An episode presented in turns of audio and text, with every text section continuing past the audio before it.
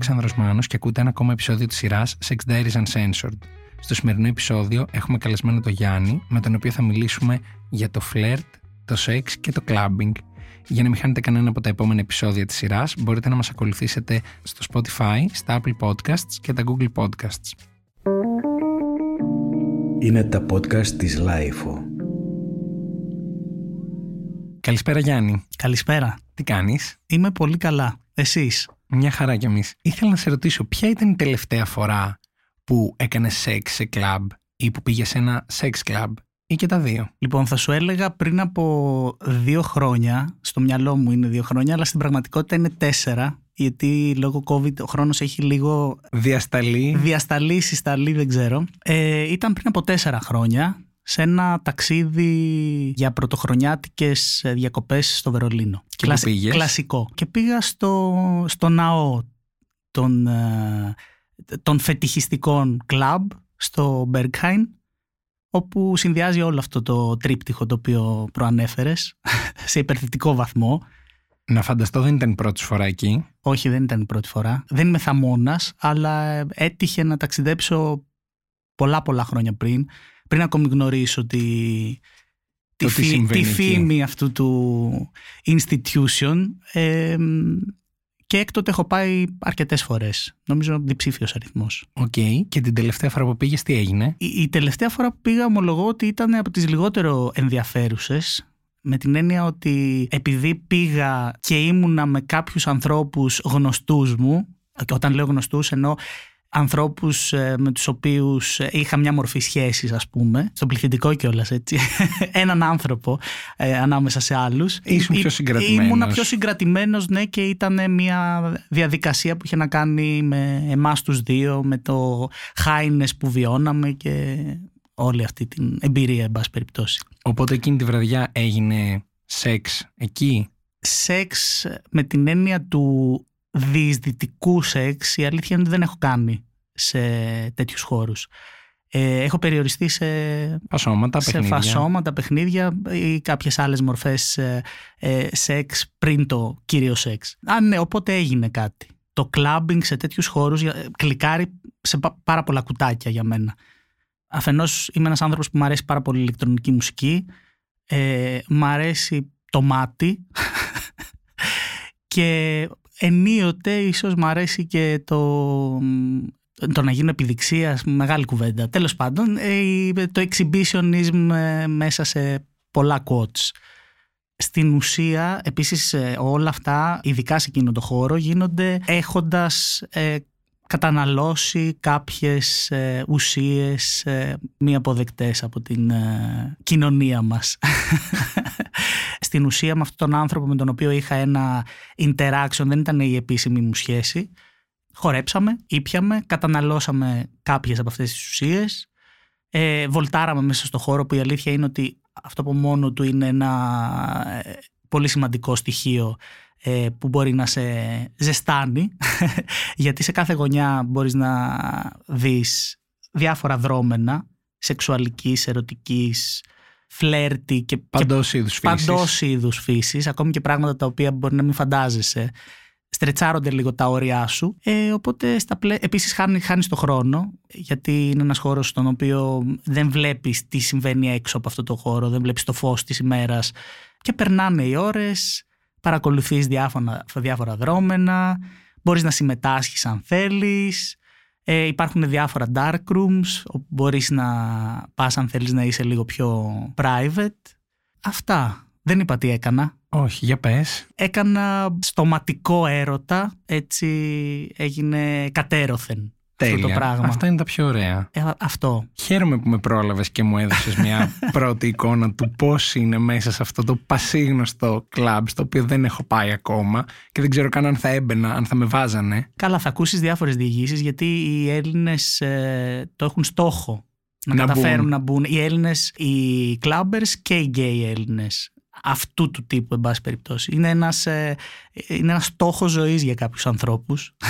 Ναι, δεν, το, δεν το ενστερνίζομαι απόλυτα. Παρ' όλα αυτά Δεν το αναγνωρίζω στερνίζεις γιατί το έχεις καταφέρει ίσως αρκετές φορές. και ίσως το έχω καταφέρει γιατί δεν το ενστερνίζω με τόσο άγχος. Με την έννοια ότι δεν κατάλαβα ποτέ ποια ακριβώς είναι τα κριτήρια που θα σε βάλουν μέσα. Ε, και υπήρξες τυχερός και έχεις μπει ναι, όλες τις φορές που είναι, πήγες. Είναι, ναι, είναι και το στοιχείο της τύχης. σω έχει να κάνει και με το να είσαι αρκετά cool και να μην δείχνεις ένα κάποιο ψυχαναγκασμό πριν φτάσεις ότι ξέρεις, εγώ έχω έρθει και τρέμω, θέλω να μπω. Νομίζω αυτό θα έκανα και στο τέλος θα έμενα έξω και θα έμπαινες μέσα εσύ. Όχι, όχι, όχι. όχι. Θα, σε, θα σε χαλαρώναμε με κάποιο τρόπο. Και είναι ένα πάρα πολύ ενδιαφέρον μέρος να επισκεφθείς ούτως ή άλλως ε, πέραν του φετιχιστικού και συνδεδεμένου με το σεξ κομματιού, ας πούμε. Τέλεια. Οπότε για να το πιάσουμε από λίγο πιο πίσω, ποια ήταν η πρώτη φορά που ένιωσες το σεξ, clubbing, φλερτ, ακόμα και στην Ελλάδα; Λοιπόν, καταρχάς να πω ότι όντας ένας γκέι άνθρωπος που μεγαλώνει σε μια μεσαίου τύπου θα πω επαρχία στα 90s και στα early zeros έβρισκα το clubbing ε, σε χώρους ε, που παίζανε ως επιτοπλίστων ηλεκτρονική μουσική ε, αρκετά απελευθερωτικό. Ήταν χώροι που ήταν πιο all inclusive, ήταν πιο δεκτικός ο κόσμος σε ανθρώπους με διαφορετικές ας πούμε προτιμήσεις. Ε, οπότε είχε πάρα πολύ ε, για μένα απελευθερωτική αίσθηση το να βρίσκομαι εκεί πέρα μέσα να μπορώ να φλερτάρω ακόμη και όταν ήμουνα closeted ως επιτοπλίστων. Εκεί πέρα μπορώ να πω ότι έκανα ένα πρώτης μορφής coming out μέσα από αυτή μου την ε, δράση εντός εισαγωγικών σε, στα, στα clubs. Τώρα ε, το ένα έφερε το άλλο, δηλαδή όταν απελευθερώνεσαι, σε μπουστάρει μουσική, ενδεχομένως να σε υποβοηθούν για κάποιες ουσίες που δεν είναι και απαραίτητο αυτό, έτσι, μην, μην ακουστούμε και ε, εξαρτώμενοι άνθρωποι. Είναι όμως κάτι που συμβαίνει ή το αλκοόλ, εν πάση περιπτώσει. Αυτή η απελευθέρωση φέρνει ας πούμε ένα άνοιγμα. Και, και μια κάβλα. Και μια κάβλα σίγουρα, αν έχεις κιόλας και το, το άτομο, τα άτομα του ενδιαφέροντό σου σε, μια ακτίνα. σε μια ακτίνα και υπάρχει και ένα κάποιο interaction, έτσι. Έχει ιδιαίτερο ενδιαφέρον. Ε, η αλήθεια είναι ότι μέσα στο μυαλό μου το σεξ το άφηνα απ' έξω για πολλά χρόνια. Δεν θεωρούσα ότι μπορούσε να συνδεθεί με κάποιο τρόπο. Οπότε έμενε στο φλερτ. Έμενα στο φλερτ, ναι, γιατί και οι χώροι που πήγαινα ήταν τέτοιου τύπου.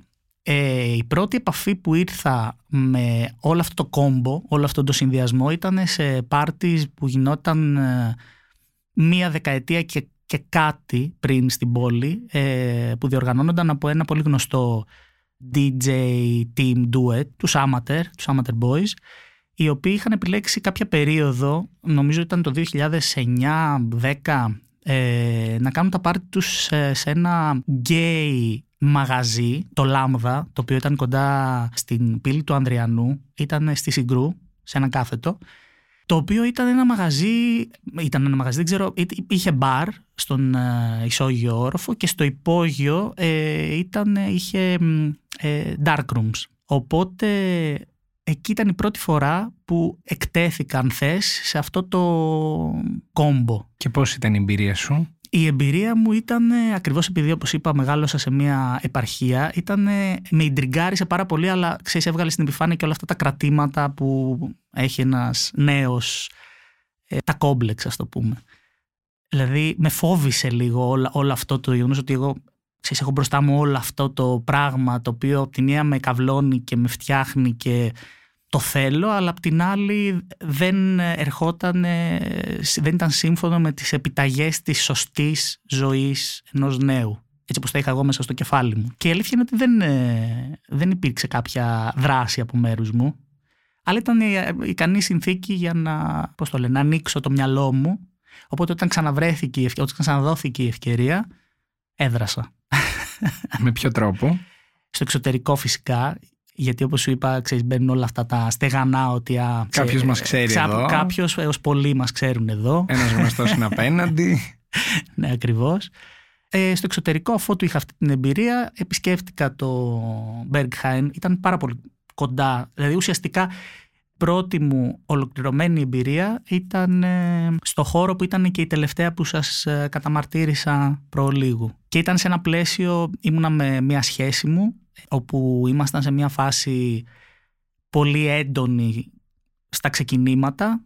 Οπότε όπως καταλαβαίνεις ε, υπήρχε ούτως ή άλλως πάρα πολύ κάβλα, σύνδεση, έρος ας πούμε. Και, και επιθυμία να και δοκιμαστεί το οτιδήποτε ναι, ναι, ναι. Υπήρχε επιθυμία επίσης και από τις δύο πλευρές, πολύ σημαντικό, δεν είναι ότι ο ένας τραβολογούσε τον άλλο. Ε, οπότε σε εκείνη την ε, περίπτωση το πράγμα ξέφυγε ευχάριστα. Κάνατε σεξ μπροστά σε κόσμο; Κάναμε σεξ πάλι θα επαναλάβω, όχι δυσδυτικό, μπροστά σε κόσμο, ναι. Και πώς ήταν η εμπειρία αυτή; Λίγο τρομακτική αλλά και απελευθερωτική. Απελευθερωτική με την έννοια ότι για όσους έχουν αυτή την ε, προδιάθεση, επιθυμία και το βρίσκουν, δίνει ένα κάτι στο, στην ερωτική του ζωή. Υπάρχουν άνθρωποι οι οποίοι δεν διαπραγματεύονται ε, το privacy. Ναι, ναι, για αυτούς είναι θέσφατο. Για να μπορούν να λειτουργήσουν ερωτικά πρέπει να είναι μεταξύ τους. Τώρα δύο, δέκα, αλλά όχι σε κοινή θέα. Να είναι άνθρωποι οι οποίοι, ξέρεις, έχουν αυτή τη συνθήκη. Και γύρω σου τι έβλεπες όσο κάνατε στοματικό σεξ με τη σχέση σου; Ε, ναι, τι έβλεπα γύρω μου; Έβλεπα... Έβλεπες πολύ σεξ, έβλεπες πολύ ε, φλερτ και την κατάσταση πριν το σεξ; Δηλαδή πώς είναι σε ένα τέτοιο κλαμπ; Λοιπόν, Προφανώς γίνεται σεξ. βλέπεις πάρα πολύ απ' όλα. Δηλαδή βλέπεις και πολύ φλερτ για τα δεδομένα του μέσου Έλληνα που δεν φλερτάρει πάρα πολύ. Δηλαδή υπάρχει ένα πολύ έντονο interaction, ακόμη, και σε πρώτο επίπεδο θα πάει ο άλλος να μιλήσει στον διπλανό του, ακόμη και αν δεν έχεις στην ατζέντα του να ξαπλώσουν εντός εισαγωγικών ή, ε, ή στο όρθιο. Ε, και βλέπεις και πάρα πολύ σεξ σε απίθανους συνδυασμούς. Δηλαδή σε αυτό το χώρο έχω δει και αρκετό ετεροφιλοφιλικό σεξ ή συνδυασμό ομοφιλόφιλων και ετεροφιλόφιλων. Ε, πράγμα το οποίο δεν νομίζω ότι θα μπορούσε εύκολα να το δει κάποιος σε ένα ελληνικό κλαμπ. Έχουμε κάπως μέσα στο κεφάλι μας τις ετεροφιλόφιλες σχέσεις εδώ πέρα. Το ποιος είναι ο ρόλος της γυναίκας. Λάθος για μένα αν με ρωτάς. Και εκεί πέρα ξαφνικά είδα ε, πολύ πιο απελευθερωμένες γυναίκες. Επίσης στα πλαίσια του ότι είναι ένα, ένας χώρος που προστατεύει πάρα πολύ ε, να μην βγαίνει προς τα έξω το, τι, το τι κάνει και το τι συμβαίνει. Ε, μπορείς να είσαι φορώντας ό,τι θέλεις ή τίποτα. και όλο αυτό, ξέρεις, έχει... Πυροδοτεί πολλές αντιδράσεις. Πυροδοτεί, πυροδοτεί. Το πιο ακραίο πράγμα που έχεις δει στο Berghain ή σε κάποιο κλαμπ το αντίστοιχο; Πιο, το πιο ακραίο που έχω δει. Έχω δει να κάνουν feasting που και πάλι σου λέω ακραίο για μένα θα πω έτσι γιατί Ναι, ναι. για κάποιους ανθρώπους όλα αυτά είναι φυσιολογικά πράγματα ενώ δεν, βασικά είπα μια λέξη που δεν μου αρέσει καθόλου φυσιολογικά ε, είναι πράγματα που γίνονται Πιο και- αναμενόμενα. Α, ναι, ναι, ναι, ναι. Έχω δει, όπως σου είπα, πάρα πολύ μεγάλα σύνθετα ε, σχήματα πολλών ανθρώπων που δεν μπορούσε το μυαλό μου ακριβώς να τα παρακολουθήσει το τι συμβαίνει. Ε, Αυτά θεωρώ ακρότητες. Δεν έχω δει κάποιες ακρότητες που ενδεχομένως να είναι πιο ακραίες. Δεν ξέρω αν το πιάνεις αυτό που λέω. Γιατί Βοήθησε με. λόγου χάρη, στο, συγκε- θα μιλήσω για το Berghain, ε, αν και δεν εξαντλείται εκεί η εμπειρία μου σε τέτοιου τύπου μαγαζιά, σε τέτοιου τύπου χώρους. Το Berghain είναι ένας πολύ μεγάλος βιομηχανικό, τέος βιομηχανικός χώρος που συστεγάζονται ουσιαστικά διάφοροι χώροι. Είναι το Berghain, είναι το Πανοράμα, τα οποία έχουν κοινή είσοδο και υπάρχει και ένα φετιχιστικό ε, αμυγός γκέι μαγαζί πιο ε, ακραίων θα πω ε, δράσεων που είναι το Lab και είναι, μπαίνεις από άλλη είσοδο σε μ, χριστουγεννιάτικο, πρωτοχρονιάτικα πάρτι που έχει τύχει να πάω και σε κάποιες άλλες ε, περιόδους του χρόνου ε, όλοι αυτοί οι χώροι ενώνονται. Επίσης υπάρχει και ένας, ε, τώρα αυτό είναι άσχετο με το θέμα μας, υπάρχει και ένας πολύ μεγάλος χώρος ο οποίος είναι ένας χώρος τέχνης ε, όπου γίνονται θεατρικές, μουσικές παραστάσεις που επίσης και αυτός ανοίγει και συνδέεται με τους άλλους χώρους και έχει φοβερό ενδιαφέρον να περπατάς, μιλάμε για χιλιάδες τετραγωνικά.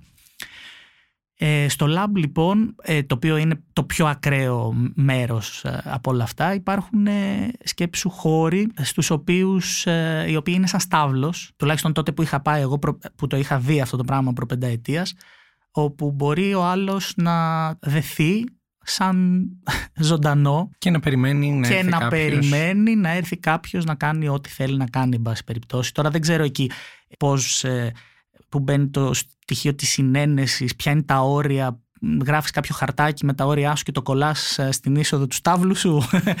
δεν, ε, αλλά αυτό, ξέρεις τι, εμένα, εμένα προσωπικά ε, με σόκαρε πάρα πολύ. Ναι, Σαν, είναι ε, κάποια βήματα παραπάνω από... Είναι, α- από εμένα προσωπικά είναι πολλά βήματα παραπάνω, αλλά εντάξει, δεκτά όλα. Οπότε από τη στιγμή που έχεις δει όλα αυτά σε αυτό ή σε άλλα κλαμπ, κάθε φορά που βγαίνεις σε ένα τέτοιο χώρο, ποια είναι η διάθεσή σου, τι θέλεις να κάνεις, βγαίνεις προφανώς για να περάσεις καλά, να πιείς, να ακούσεις μουσική, αλλά αν έχεις και παρέα, τι θα Ναι. γίνει μάλλον τότε; Κοίτα, δεν είναι και δεν υπήρξε ποτέ ζητούμενό μου να κάνω σεξ σε ένα τέτοιο χώρο.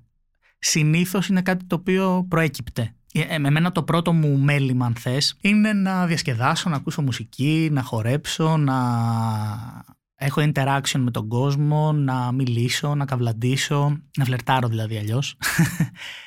Οπότε το σεξ είναι κάτι το οποίο, ξέρεις, έρχεται κάτω από συγκεκριμένες συνθήκες. Είναι πολύ παραγωγικό το θέμα. Και όπως είπα και νωρίτερα, στη δική μου την περίπτωση έχει γίνει μόνο με ανθρώπους που τους γνώριζα από πριν ή που ήταν, ήμασταν σε κάποια μορφή σχέσης. Δηλαδή δεν, ε, χωρίς βέβαια να μέμφωμαι έτσι τον οποιοδήποτε πάει εκεί πέρα να δεν το λέω, δεν νιώθω υ- ανώτερος και έχει να κάνει σου λέω με τα δικά μου κολλήματα αυτό. Αλλά δεν είναι ότι είδες έναν άγνωστο εκεί και καταλήξατε να Ναι, δε- κάνετε κάτι δεν- μαζί. Έχει, έχει τύχει να, να δω έναν άγνωστο, αυτό είναι ένα άλλο ενδιαφέρον story, έναν γνωστό άγνωστο, Όταν λέμε γνωστό, θα, θα σου το πω. Ε, με τον οποίο όμως έφτασα σε ένα συγκεκριμένο όριο. Δηλαδή δεν, δεν το ξεπέρασα το όριο αυτό. Δηλαδή δεν υπήρξε σεξ. Μείναμε στο φλερτ και κλάμπινγκ και μπαλαμούτι.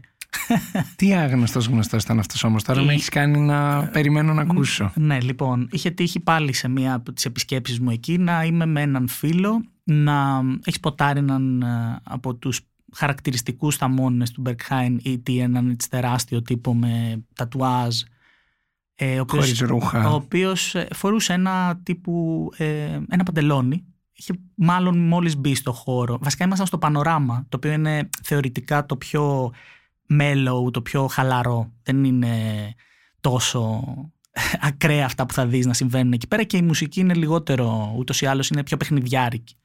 Δεν είναι τέκνο σκληροπυρηνικό συνήθως. Ε, όπου έχει δει λοιπόν αυτόν τον τύπο, ο οποίος έχει μπει, έχει βγάλει μόλις την μπλούζα του και τέτοια και μου λέει, ε, μ' αρέσει ξέρω εγώ αυτός ο τύπος. Και τέτοια και του λέω παρατηρώντας το, επειδή εκείνη την περίοδο η αλήθεια είναι ότι πέρασα μια περίοδο που έβλεπα πάρα πολύ πορνό.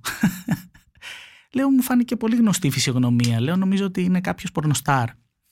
Πριν προλάβω να τελειώσω τη φράση μου ο φίλος είχε εξαφανιστεί, είχε πάει ήδη σε αυτόν τον τύπο και του είχε πει ε, ο φίλος μου δείχνοντάς με μου είπε ότι είσαι πορνοστάρ Είσαι Θεώρησε- πορνοστάρ; Είσαι πορνοστάρ, όντως. Ε, θεώρησε ότι ήταν ένα πολύ καλό pick-up line, εκθέτοντας και εμένα. Ε, Εντάξει, δεν εξέθεσε κάτι, της γνώσης σου εξήμνησε. Ναι, είδες, βγαίνουν τα κόμπλεξ και στην το επιφάνεια. μάτι που Μάτι είναι πολύ παρατηρητικό. Φουλ. Άσε, μη- μη- Λοιπόν, και με φωνάζει αυτό, μου κα- μου κάνει ένα νεύμα, μου λέει έλα προς τα δω. Πηγαίνω εγώ. Η αλήθεια είναι ότι ήταν πολύ intimidating όλο αυτό, γιατί ο τύπος ήταν πραγματικά τεράστιος. Οπότε λέω, άμα τον προσέβαλα, ε, μπορεί να φάω κανένα σφαλιαρό και να, να βρεθώ μέσα σε κάνα dark room, αδελά μου. Σε κανένα στάβλο. Σε κάνα στάβλο, δεμένος όμως, με, με τη- μετά τη σφαλιάρα. Μου λέει, έμαθα ότι ξέρω εγώ διαδίδεις αυτά τα πράγματα για μένα. Ε, λέω, όχι, εγώ η αλήθεια είναι ότι είπα ότι μοιάζεις με πορνοστάρ. Δεν ήμουν σίγουρος ότι είσαι. Ψέμα. Λοιπόν, Ήσουν. Όχι, ψέμα και στο τι είπα εγώ, έτσι. Απλά έπαιζε από πίσω το «Σε έχω δει κάπου κάπου σε ξέρω. ναι, ναι, ναι. Και μου λέει, μετά από λίγο θες να σε κεράσω ένα ποτό γιατί είδα ότι πίνεις ποτό. Είμα, αν πίνεις ποτό σε αυτό το μαγαζί, είσαι από τους λίγους που πίνουν ποτό. Οι περισσότεροι καταναλώνουν τις ουσίες τους και νεράκι. Οπότε πάμε στο μπαρ, μου προσφέρει ποτό, μου λέει εντάξει, τον δίνω, σε, σε κερνάω γιατί ανακάλυψε το μυστικό μου που είναι ότι είμαι πορνοστάρ. Προφανώς αστειευόμενο το λέει. Γέλασα ε, και μετά ξεκίνησε μια πολύ ωραία φάση. Όπου από τη δική του την πλευρά υπήρχε η διάθεση να, Να συνεχίσει. να συνεχιστεί, εξελιχθεί, αλλά εγώ ο, το επαρχιωτόπουλο έβαζα όρια. Είπα όχι, δεν θέλω. Εντάξει. Από το πρώτο ραντεβού. Ξέρεις τώρα ότι όσοι Αστείευομαι. μας ακούνε θα λένε πώς γίνεται να συνάντησε πορνοστάρ που είναι το όνειρο. Ε, είναι ένα φετίχ πολλών ανθρώπων ή μια έτσι φαντασίωση ότι ναι. βλέπω αυτή την τζόντα πραγματικά να ήμουν στο κρεβάτι με αυτόν ή αν τον δω μπροστά μου θα, θα πέσω κάτω και θα παρακαλάω και εσύ τον είχες μπροστά σου και του έβαζες και όρια. Κοίτα, μου τζώνομαι κι εγώ τώρα. Δηλαδή τώρα που το σκέφτομαι λέω μαλακία. Αλλά... η- Εντάξει, αυτό ένιωσες, αυτό έκανες. Αλλά θα σου πω, υπάρχει αλλά. Αφενός ε, είναι, είναι ένας, ήταν ένας άνθρωπος που δεν τον ήξερα. Αφετέρου ήμουν σε ένα χώρο που είχα κάνει και εγώ τις καταχρήσεις μου εκείνη τη μέρα. Οπότε κάποιες ανασφάλειες έβγαιναν. Λίγο το ένα, λίγο τ' άλλο, λίγο μια σχετική νοσοφοβία που μου, ανακύπτει, μου ανακύπτει from time to time. Οπότε εντάξει, πας το καλύτερα. Ας μείνουμε σε αυτό να λέμε ότι έχουμε έτσι ένα ρομαντικό story με ένα Bornstar στο Berghain. Εντάξει, δεν είναι και λίγο. Όχι, δεν είναι. Εγώ είναι η πρώτη τέτοια ιστορία που ακούω και χαίρομαι πάρα πολύ Ναι, ναι. που το κατάφερες. Σε ευχαριστώ. Αλλά μιας και μιλάμε για καταχρήσεις, μίλησε μου λίγο για το ναρκωτικά και clubbing. Ούτε γι' αυτό είμαι ο πιο αρμόδιος να μιλήσω, για να είμαι απόλυτα ειλικρινής, γιατί μολονότι έχω μία, ας το πούμε, μακροχρόνια πλέον εμπειρία, μπορώ να πω ότι είμαι ένας, ε, πώς λέμε αυτός είναι social drinker, είμαι λίγο social ε, Taker. taker με την έννοια ότι δεν μου έχει γεννηθεί ανάγκη, δεν, δεν έχω βρεθεί στη φάση να πω, πω, πω πρέπει να βγούμε, πρέπει να βρούμε ναρκωτικά, πρέπει να... Είναι κάτι το οποίο αν Το φέρει το βραδιά. φέρει βραδιά και κάτω από πολύ συγκεκριμένες συνθήκες ε, καλώς να έρθει. Δηλαδή έχει τύχει να βρίσκομαι σε φεστιβάλ στο Σόναρ για παράδειγμα ή να βρίσκομαι, θα το ξαναπώ γραφικό, στο Berghain άλλη φορά και να μην πάρω τίποτα. Απολύτως τίποτα. Δηλαδή ούτε αλκοόλ. Δεν είναι κανόνας απαράβατος clubbing τέτοιου τύπου και ναρκωτικά. Κοίταξε, θεωρώ ότι όλες οι ψυχοτρόπες ουσίες θέλουν προσοχή. Εγώ θα πω το ερετικό, ακόμη και μπάφο, χασίς, δηλαδή οτιδήποτε καπνιζόμενο, ακόμη και αυτά θέλουν ε, το χώρο και το χρόνο τους. Είναι και αυτά ψυχοτρόπες ουσίες που επηρεάζουν με τον ένα με τον άλλο τρόπο τη ζωή μας, πόσο μάλλον οι χημικές ουσίες. Τώρα περνάω μήνυμα. Καλά κάνεις. Θεωρώ ότι δεν μπορώ να σου πω ότι στέκομαι απέναντι σε αυτούς οι οποίοι κα- τα καταναλώνουν. Ε, τουναντίον έχω υπάρξει ένας από αυτούς.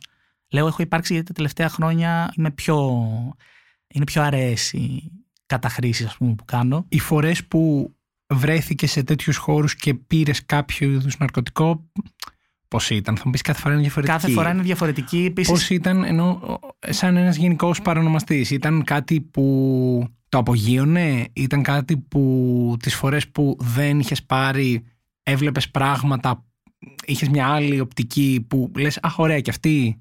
Πώς ήταν; Λοιπόν, εξαρτάται από πολλούς παράγοντες και αυτό. Αφενός από το τι ναρκωτική ουσία καταναλώνεις. Κάθε ναρκωτικό έχει άλλο εφέ. Αφετέρου από το πλαίσιο. Δηλαδή, αν, α, για μένα ιδανική συνθήκη είναι να είσαι με φίλους, με ανθρώπους που αγαπάς, όχι κατά ανάγκη που συνδέεσαι με κάποιο συνέστημα ερωτικό, γιατί εκεί βγαίνουν και πολλά στην επιφάνεια, που νιώθεις έτσι ασφαλής αρκετά για να κάνεις μια κάποια κατάχρηση θα πω τώρα μια λέξη που είναι λίγο άκυρη, με, με κάποια όρια. Είναι, εξής, είναι λίγο άσχετο. Απ' την άλλη, για παράδειγμα, επειδή το θέμα μας είναι και το σεξ, σε μένα ε, επιδρούν αρνητικά. Δηλαδή, μου προκαλούν μια πολύ έντονη διάθεση να φλερτάρω, μια πάρα πολύ μεγάλη εγκεφαλική κάβλα, δηλαδή όλο αυτό το να υπάρχει...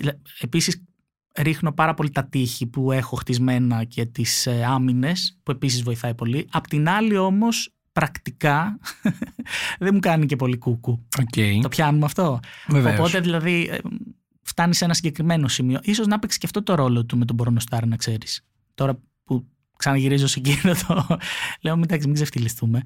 Λοιπόν... Ε, είναι ψηλά ο πύχης. Είναι ψηλά ο πύχης σίγουρα. Απ' την άλλη, κάτι σου δίνει πόντο κάτω από τις πολύ σωστές συνθήκες μπορεί να απογειώσει τη βραδιά και το μυαλό σου να ταξιδέψει, να, να βιώσεις κάποια πράγματα που δεν τα έχεις ξαναβιώσει. Όμως υπάρχει πάντα ένα after effect, το οποίο για κάποιους ανθρώπους είναι πάρα πολύ δυσβάσταχτο. Πρέπει να ξέρεις πώς θα το αντιμετωπίσεις και δεν είναι πάντα αντιμετωπίσιμο. Έχει να κάνει και με το τι, σε τι φάση ζωής είσαι, τι στρες βιώνεις.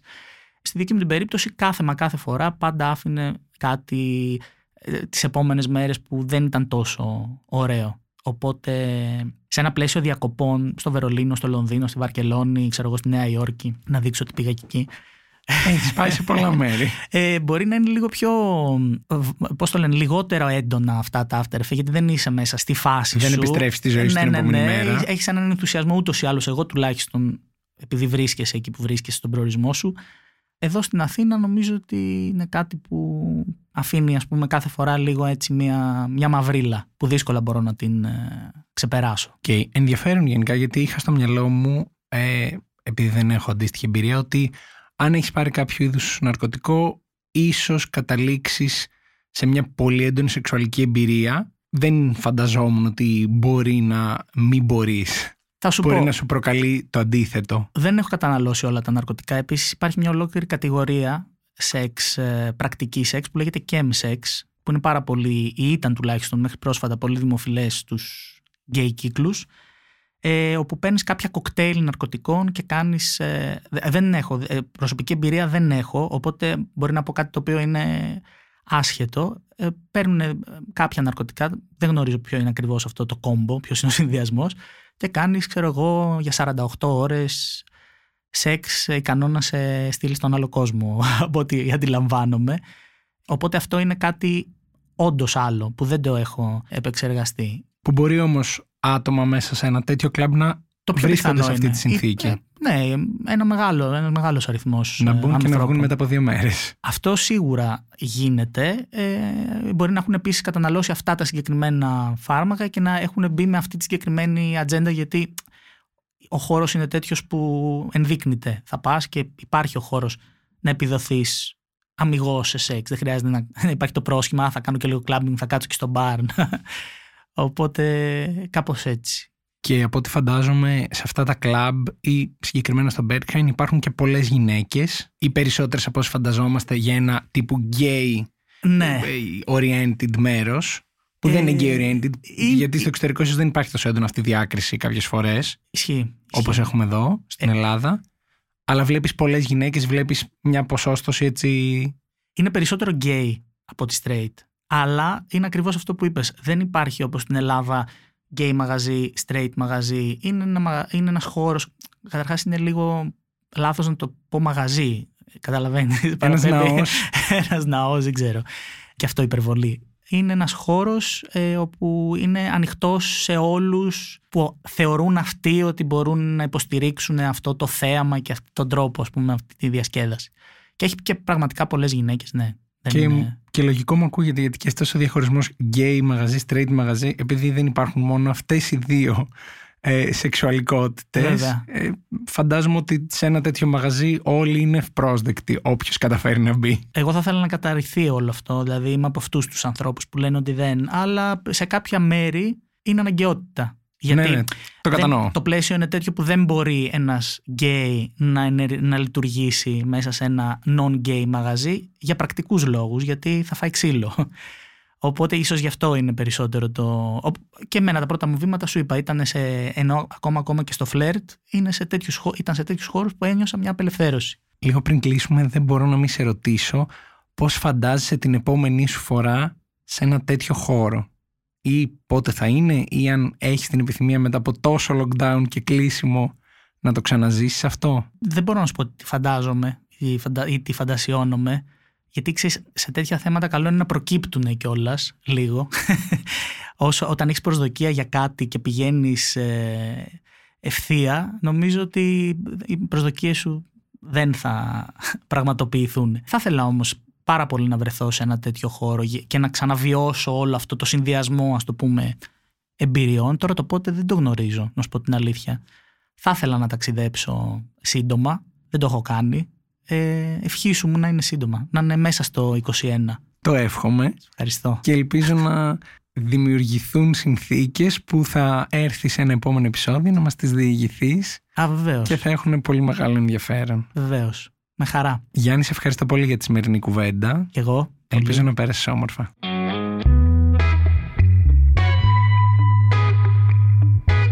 Είμαι ο Αλεξάνδρος Μάνος και αυτό ήταν ένα ακόμα επεισόδιο της σειράς podcast της LIFO, Sex Diaries Uncensored. Στο σημερινό επεισόδιο μιλήσαμε με τον Γιάννη, ο οποίος μας διηγήθηκε εμπειρίες του από τα διάφορα clubs τα οποία έχει βρεθεί με ή και χωρίς σεξ. Εσείς μην ξεχάσετε να μας ακολουθήσετε στο Spotify, στα Apple Podcast και τα Google Podcast για να μην χάσετε κανένα από τα επόμενα επεισόδια της σειράς.